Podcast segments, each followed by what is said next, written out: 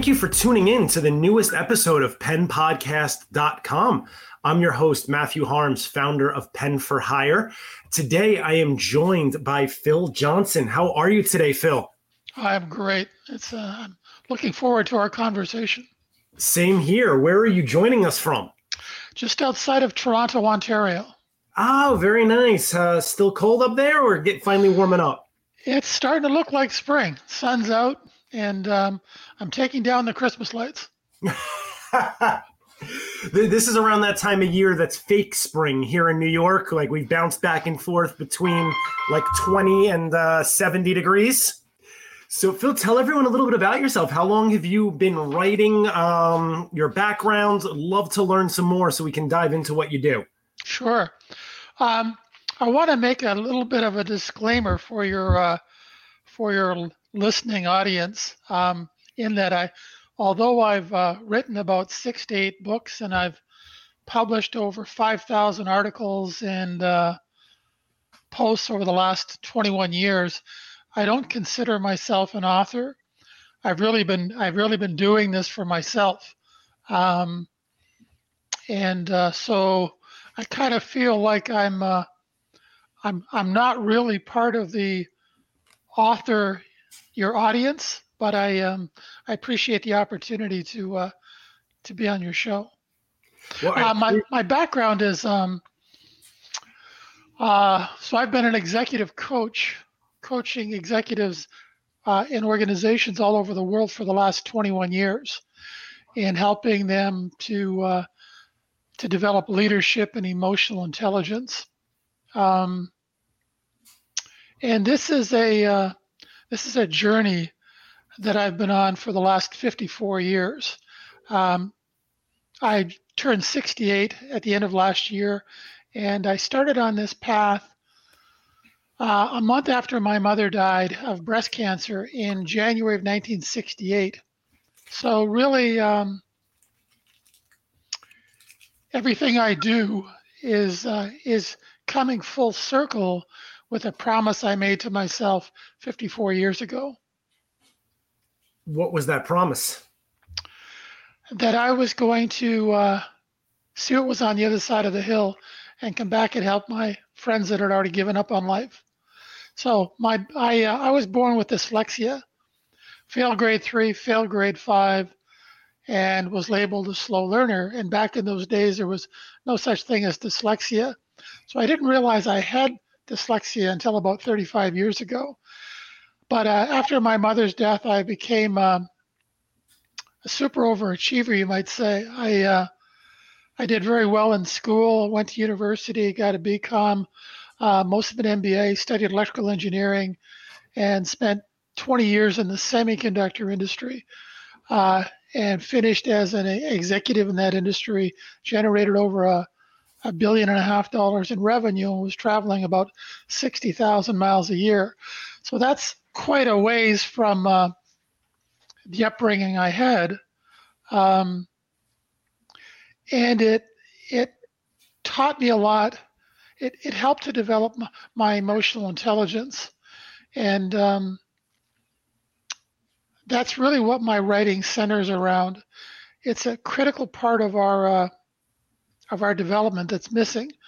Uh, our educational system focused primarily on our ability to do intellectual labor, um, and so did our employment. So did our employment system. So there's a there's a critical part of our development that we need now more than ever because of the tsunami of change we're facing. Um, some scientists estimate that in in this century we will experience roughly 20,000, the equivalent of 20,000 years worth of change. And we've got a 500 million year old brain that doesn't like change. So we really um, we need to be developing our emotional intelligence to be able to navigate our way through the anxiety that changing innovation creates in us. You know, it's it's funny you say that what sounds like an astronomical number, but we've already experienced so much change in such a short period of time, right? If you think about how long we had the telephone and before that, the telegraph, um, and then now, I mean, between the the rapid advancement of cell phones and video conferencing, and you can be almost anywhere instantly. We, we have virtual reality, augmented reality, and it just seems like as soon as something comes out, there's already something better right behind it. And if you can imagine, I agree. If you could imagine that the changes we've already experienced in the first 22 years of this century are going to increase rapidly, exponentially throughout the balance of this century. And uh, we have we have built in we have a built-in biological and sociological resistance to change. Um, and I'll explain that if if you're uh, if you're interested. Um, I'm definitely interested. I want to bounce back to something you said earlier in your disclaimer, um, because even though you may not identify as part of our audience, you've written far more than many people who might just be starting out. Clearly, you've got a handle on it. Um, so I would love to hear a little more on that perception or your thoughts on change and what it means.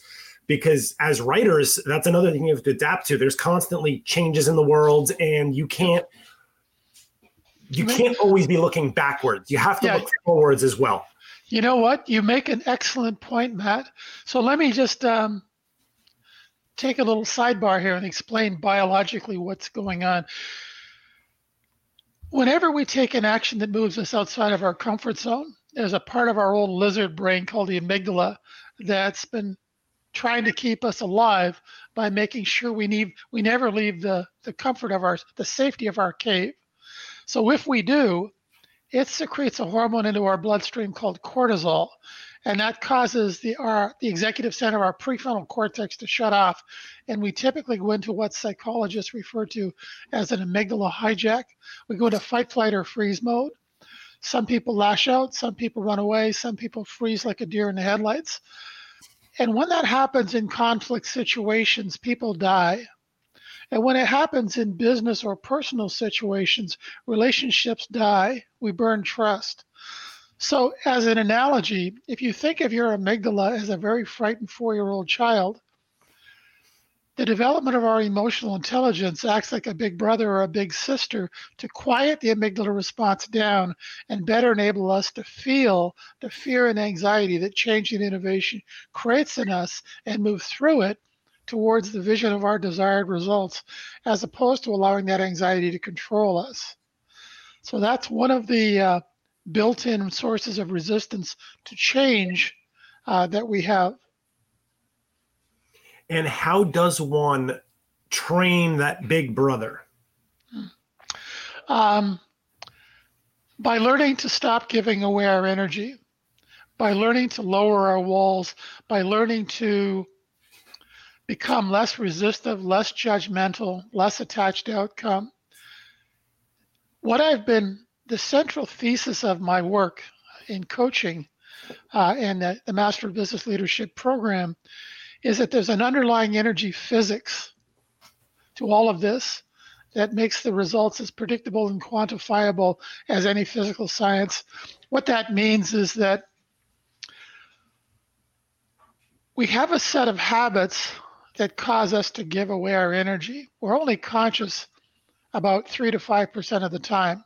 The rest of the time, we're relying on our, our on our habits to determine our behavior and our results. So, if we want better results than we're currently getting, we have to we have to develop better habits, um, which means we have to do the emotional labor of leaving our comfort zone. Thank you for listening to the penpodcast.com created by Pen for Hire. Thanks to technology, authors are now able to reach their readers in new ways. Letting readers know who you really are, why you wrote the book, and that you welcome their questions and comments goes a long way to building a fan base. Outside of social media, podcasts, radio, television, newspaper, and magazine interviews reach millions of people every day. How can you get featured in more of these media channels? Working with a public relations specialist will open more doors than you ever thought possible. Visit our website at www.penforhirenyc.com to get a free consultation today. Now back to the interview. So you've been doing this for for quite some time. The six or six to eight books that you've written are they all on the leadership and emotional intelligence topic, or is are they varied? They're all on aspects of the lack of leadership and emotional intelligence and what gets in the way. See, leadership's not a it's not a position, it's a choice. If your actions don't inspire people to follow you, you're not a leader. Um, doesn't matter what your title is.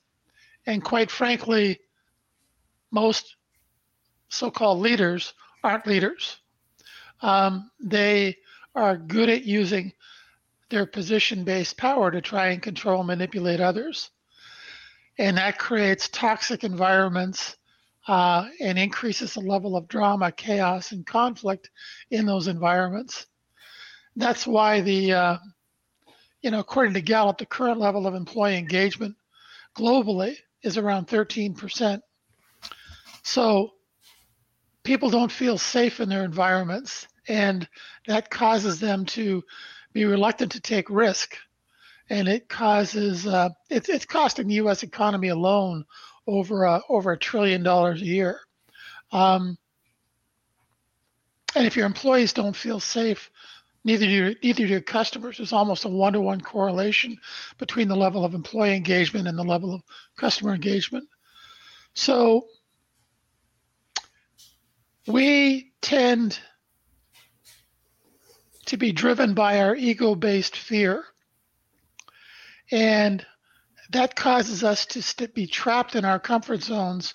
So if we're unwilling to change, if we're unwilling to leave our comfort zone, then the only alternative we have is to try and get everybody else to change. If we're unwilling to change ourselves, uh, we typically try and use some type of position based power to control and manipulate others to get them to change. Um, and we've been doing that, we've been operating that way for a very, very long time and that's creating the environment we live in today. And that's not sustainable because um, we're going to see increasing levels of drama, chaos, and conflict um, as the rate of change globally continues to accelerate. And without the development of emotional intelligence, we're not going to be able to change our trajectory. And it's really going to put us at risk. So, with that almost one to one correlation you spoke about, I mean, that's enlightening in the fact of 13% of consumers globally are engaged. Every everybody, employees. Uh, look at look at the organizations. I mean, look at look at the world. Um, it's driven. We're driven primarily based on fear. Why I find that so interesting is because many companies, at least from my experience, even from the very top, overlook the employee component and are always focused on more customers, more customers, higher profits. When really, the, if there's a direct correlation, you could probably spend a lot less money and a lot less effort and just focus on making your employees happier and achieve the same result, if not better. Let me give you an example of what you just said. I'll give you an example of a company that's currently doing over a trillion dollars a year in revenue. And their primary focus is on the development, hiring, and promotion of emotional intelligence. That company is Apple. That's why when you walk into an Apple store, that energy you feel is an example of a more emotionally intelligent environment. They're not trying to sell you anything, they're trying to understand your pain and, if possible, offer a solution. Uh, whether you buy anything or not is secondary. They want you to have a great experience, and maybe you'll go tell your friends, and maybe they'll they'll tell their friends. So that's an example of the future of organizational development. Uh, more and more companies, Apple, Google, Southwest Airlines, JetBlue, Infosys, Whole Foods, FedEx, Costco, and others, are focusing more on unleashing the human potential within their organizations by developing their emotional intelligence, reducing the toxicity, the drama, chaos, and conflict by developing their emotional intelligence. That's such a great example because Apple, I think, is one of the only companies on earth that has ever told me not to buy something, that what I had was yep. worth keeping and there was no real need unless I wanted to spend more money and yeah, that's unusual in this in this day and age of capitalism and consumerism. Exactly right. Literally by developing here's here's a here's a quote for you uh, that i coined years ago. By developing your emotional intelligence you're literally able to out care your competition. And all purchasing decisions are emotional decisions. We make purchasing decisions emotionally and then we look for features and benefits to justify the decision intellectually we've already made emotionally. That's such a great point. And I think people skew the difference between a need and a want, right? Because you may need a new computer. Yeah. But you don't necessarily need the top of the line MacBook Pro. Yep. That's the that's where the want is. Yeah, we don't do what we need to do we do what we want to do. That's wow. Um, so you've mentioned a few times drama, chaos, and conflict. Mm-hmm. How many how many times have you stepped into an environment and just seen that off the charts and how do you get them to recognize it or do they already recognize it i see it all the time I see it every day. Um, and no, they don't recognize it. Um, because when we raise our walls, it blinds us to reality. It, we tell ourselves, we rationalize our actions and results. We tell ourselves rational lies to justify staying in our comfort zone. We're like we're like we're like slowly boiling frogs. Um, and the temperature is getting cranked up at an increasing level. We're not nearly as evolved and sophisticated as we think we are. We are still very we're, we're much closer to Neanderthals bumping into each other um, with the ability to destroy the planet than we than we think we are. We're dealing with things like CRISPR-Cas9, gene editing technology, and climate change, and AI, and other pandemics. And we really need to be developing our emotional intelligence so that we can make better choices without putting our hand on the stove. See, we typically tend to. Mark Twain once said, if the only way mankind, here's an author, if the only way mankind can learn is through experience, I see no hope for mankind. If the only way we can learn is by putting our hand on the stove, that assumes that we're going to be around to learn from that activity. and increasingly, we're dealing with challenges that you don't get a do-over.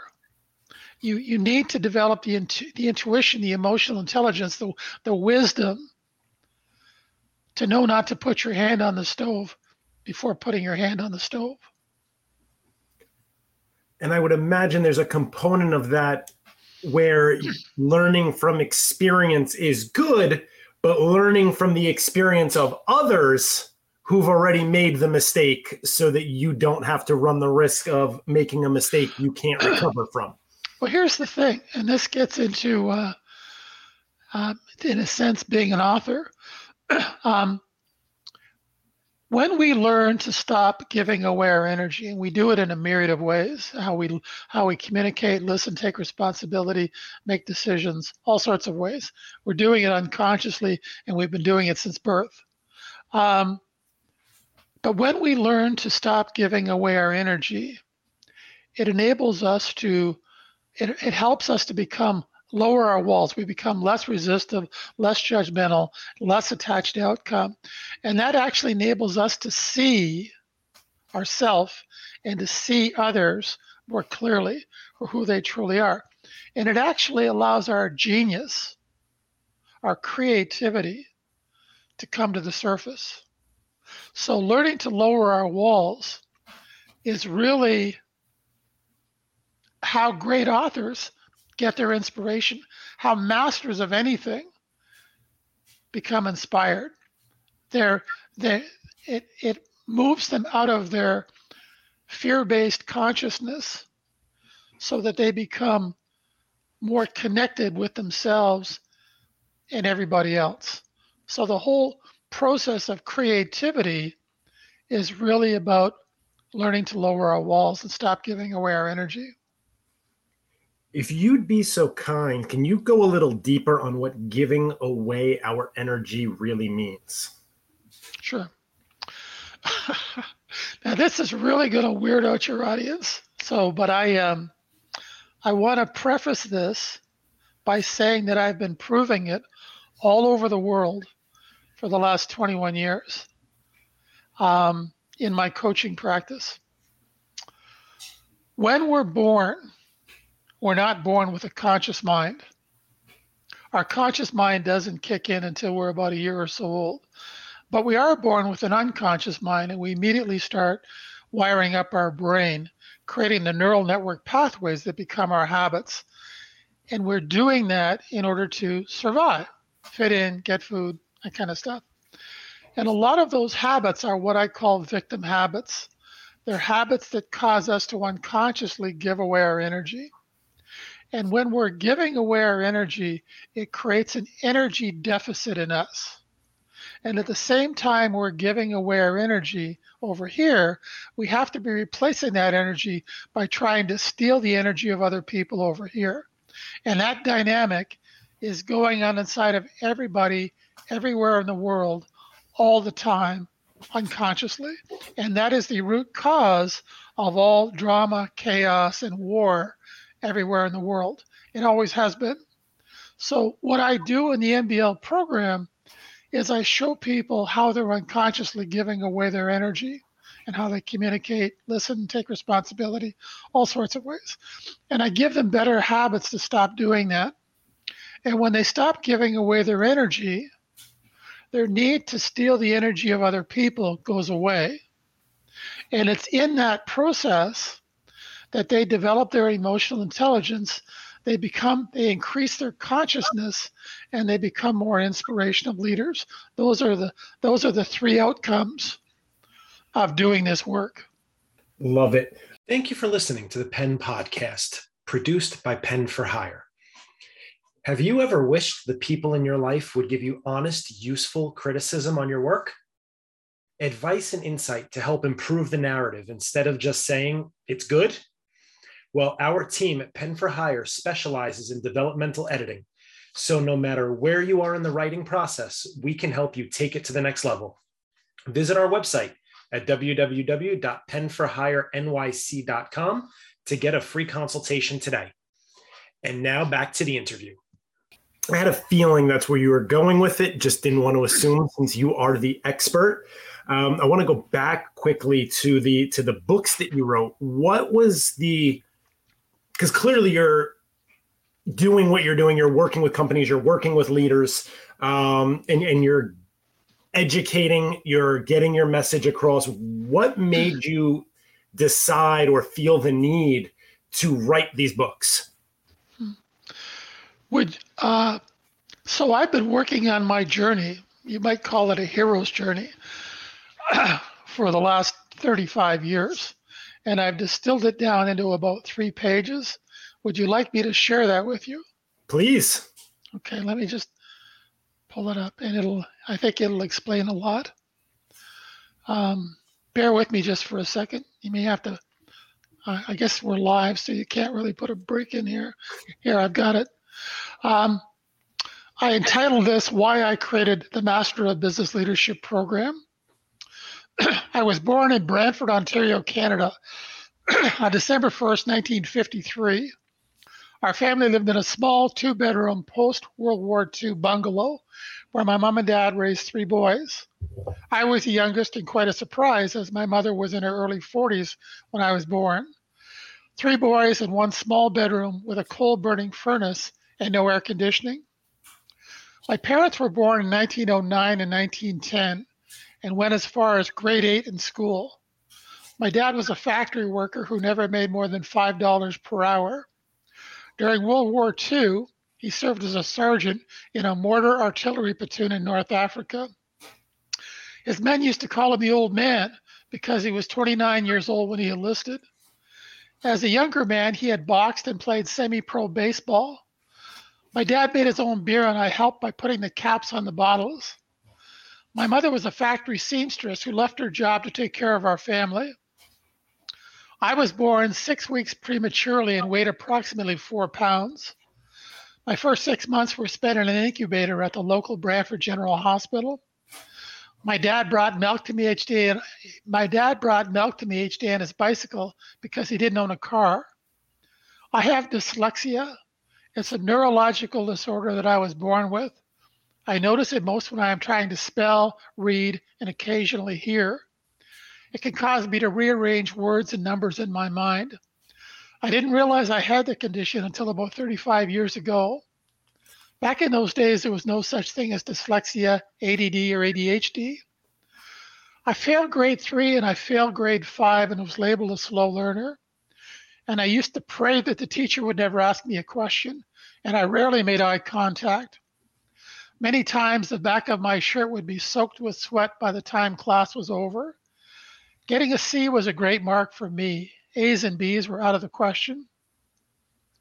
Some of my earliest childhood memories were that our neighborhood had dirt roads. Asphalt roads, TVs, and private phone lines came several years later. We also had a milkman, breadman, eggman, and potato man that made their deliveries in horse drawn trucks I started working when I was nine years old, pulling copper wire out of the back of factory dumpsters and selling it for five cents a pound. That was my allowance. By the time I was 12, I had a part time job working in a produce factory loading boxcars. I also worked as a caddy at a local golf course. I had money and life was good. A few years later, my mother developed breast cancer. She underwent radiation and chemotherapy, which led to a radical mastectomy. And on December 3rd, 1967, she died. It was two days after my 14th birthday.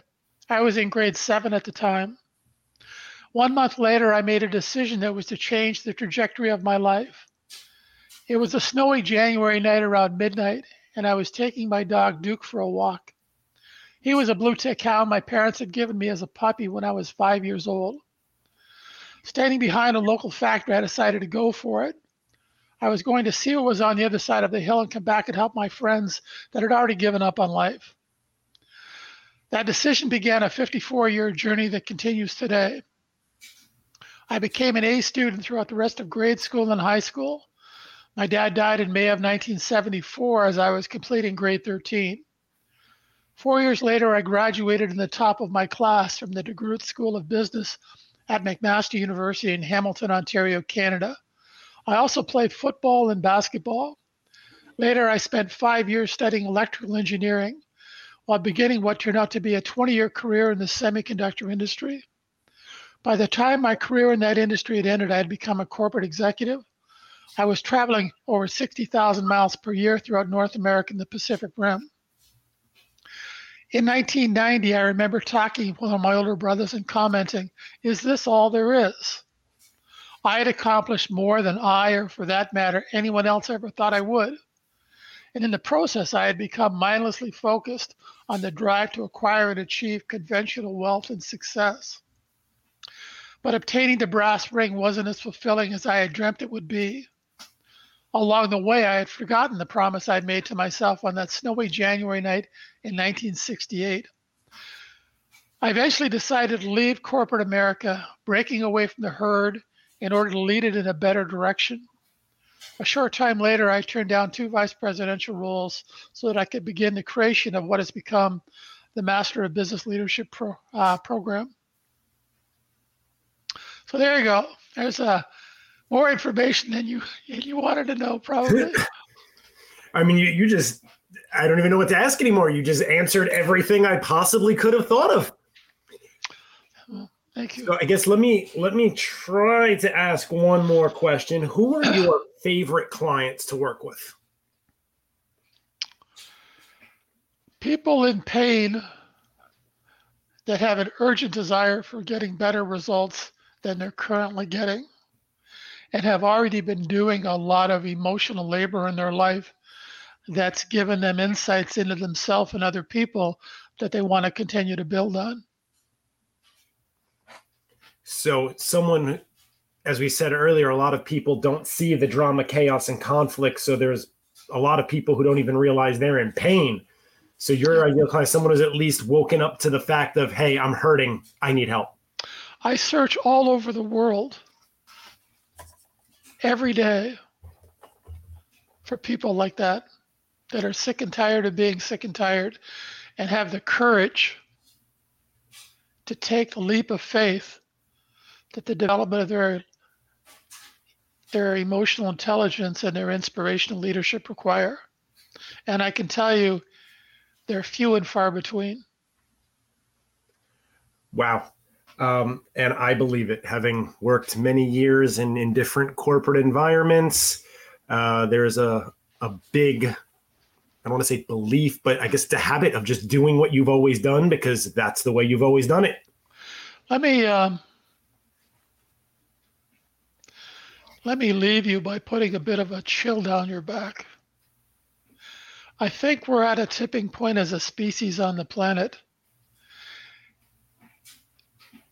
if we don't change our trajectory dramatically in these next few, few decades, I don't think we will survive this century as a species. There isn't a single species on the planet that wouldn't be better off if we didn't exist. We're the virus on the planet, and that needs to change. And that will only change with the development of our emotional intelligence. So, the development of our emotional intelligence isn't a solution to the challenges we face, it is the only solution to the challenges we face.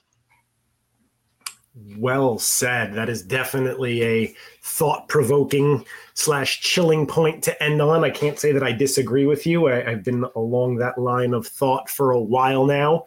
Um, so hopefully more people start to wake up and realize that only we can change it. There, there is no other species that's capable of changing it.